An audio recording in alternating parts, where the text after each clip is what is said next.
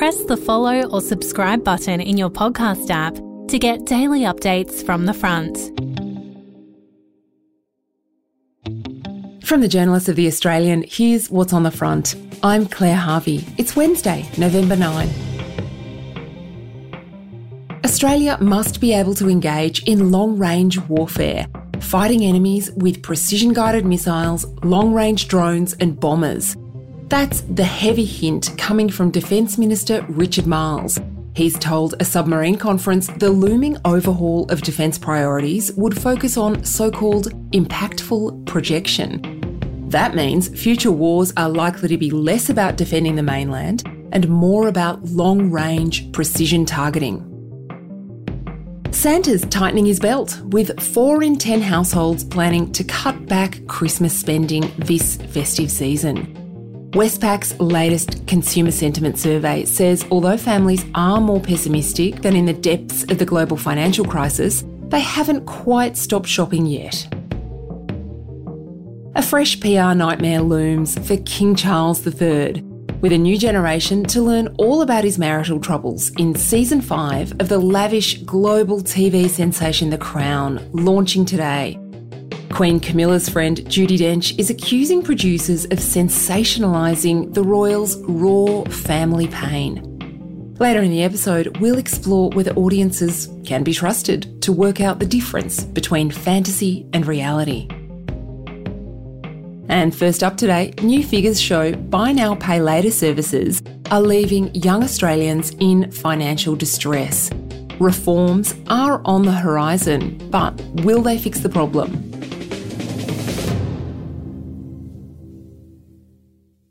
Buy now, pay later services are touted as an easy and financially responsible way for shoppers to manage their expenses. What's Afterpay? It's like if you could eat the whole tub of ice cream and spread the calories over six weeks. At Zip, we love putting you in control of your money.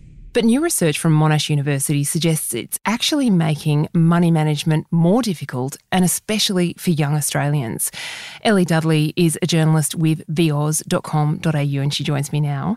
Ellie, are you a B N P L user? I have been in the past, Claire, uh, years, years ago, um, but I just got freaked out that it was going to um, affect my credit score and then I wouldn't be able to buy a house one day, so I stopped. This new research says buy now, pay later services are exacerbating financial hardship among young Australians. Mm. Tell me about that. Yeah, absolutely. So the, the new research that we've got says that um, more than half of Australians aged eighteen to twenty-four have used a buy now, pay later service over the past two years.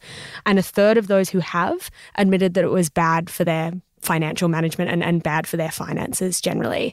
Now, what we've got here is an interesting sort of chicken or egg situation. Australians who are experiencing financial hardship are more likely to be using buy now, pay later services. And so is that, did they end up in that position because they were using their buy now, pay later services, or are they using B N P L because they just can't afford anything? And so that's sort of the, the situation that we've got here. What the research is saying is that people who are experiencing financial hardship are more likely to use these services. So at the beginning, it seemed as though it was for gorgeous young things wanting a new pair of cut-off jeans, you know, but just didn't have the cash in their bank account today. But B N P L has moved into kind of supermarkets. You can get flights on B N P L now as well. You can get absolutely anything. What's next? Houses? Mm. You're right. It was targeting young shoppers. It was, you know, on the counter of every shopping mall you went to, you saw those little Afterpay signs, the little Zip signs. Um, and it was incredibly tempting because it was the future of lay-by. But it is just seemingly becoming bigger and bigger and amounting to bigger and bigger purchases. So what's the difference between this kind of financial hardship and the sort of trouble that I certainly got myself into in my twenties with a credit card? You know, with a credit card, at least you've got that barrier of interest rates, whereas Afterpay or ZipPay are sold to you as, well, there's no interest. It's, it's an interest-free loan and you can pay it off as you wish. You know, every two weeks you'll get a little nudge via a text to pay off your next payment. So Ellie, I'm a recovered credit card user. You're a recovered buy now, pay later user.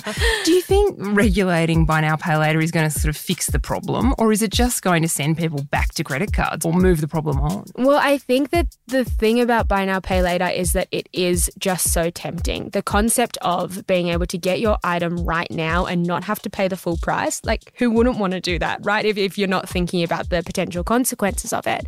So I do think that there needs to be greater regulation, and there is greater regulation coming. So the details are a little bit vague, but Afterpay and ZipPay and, and all these buy now, pay later services are going to be governed by the same regulation that credit cards are governed by as of next year.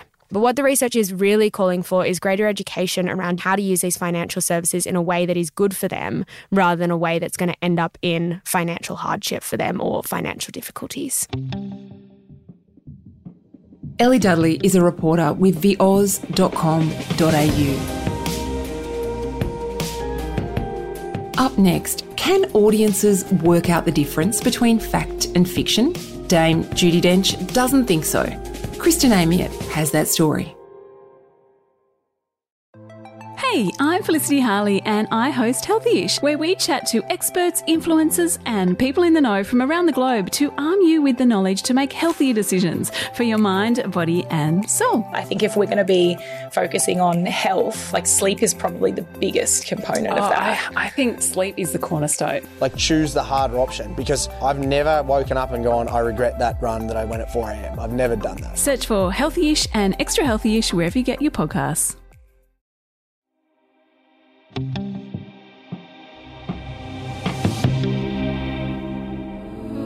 The royal family is in genuine crisis. For years, I've called for a more modern monarchy that reflects the world outside. I don't think it's my behaviour that's threatening its survival. You, as future king, have a duty. People will never understand how it's really been for me. I never stood a chance. The Crown returns to Netflix today with the internationally acclaimed series set to focus on the British royals' more recent dalliances. Season five has Imelda Staunton stepping into the shoes of Queen Elizabeth the Second, while Australian Elizabeth Debicki portrays the late Princess Diana. Another new addition is a disclaimer signifying that the Crown's fifth season is inspired by true events. David Marr is the editor of The Australian's Wish magazine, and he joins me now. David, the Crown is five seasons in. Why are they adding a disclaimer now? Well, I think the events that are going to be depicted in this current season are f- relatively fresh in most viewers' minds. I think some of the earlier seasons, I mean, obviously there are people alive who can remember those periods in the Queen's life, but the bulk of the audience has a very recent memory of Diana and Charles. And even if they weren't born then, they know that story quite well. It's often talked about. Their children are still quite young. And also, don't forget, this was a time that was very heavily reported on by the press. Lady Diana was back at the Pimlico Kindergarten where she teaches this morning, but polite as ever, she was saying nothing about her weekend with Prince Charles at Sandringham. In London, a brilliant day, a brilliant pageant. One million expressions of affection for a prince and his bride. Well, there were three of us in this marriage, so it was a bit crowded. The world is in shock. Diana, Princess of Wales, is dead and Britain is in mourning.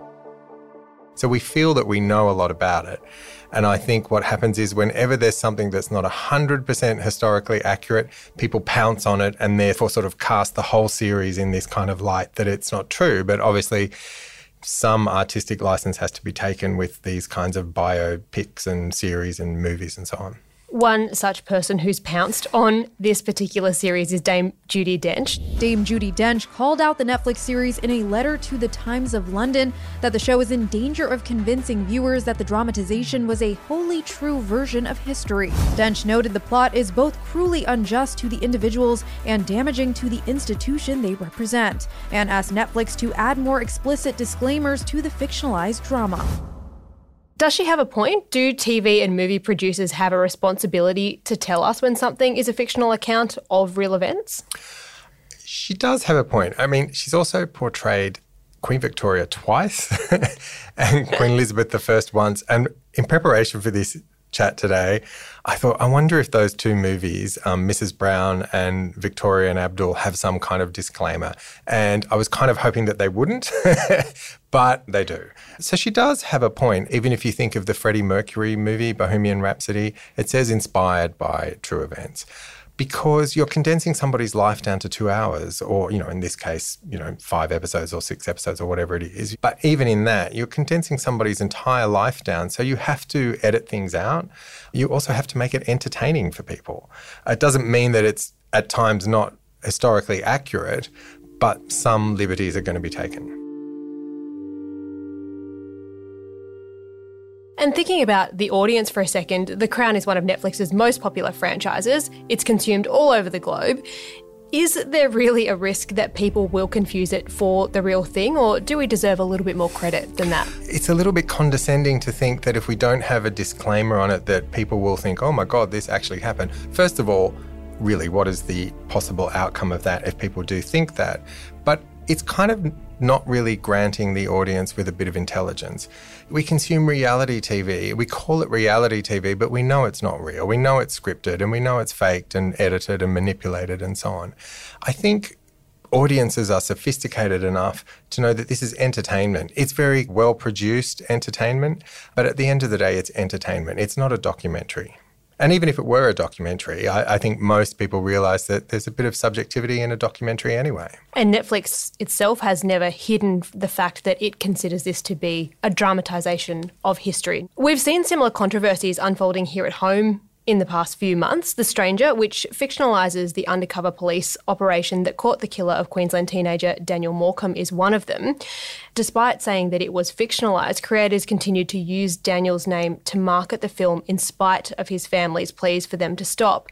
If the point of art is to provide perspective on the human experience, as The Stranger apparently is, as The Crown apparently is, are we getting ourselves into a really tricky situation here with insisting that these disclaimers are added? I think what's interesting about that one is Daniel Morcombe's family, their complaint is that their story has been used without their permission. And I know Amanda Knox, American student who was accused of murdering her flatmate in Italy, has similarly made accusations about other movies that have said inspired by the Amanda Knox story.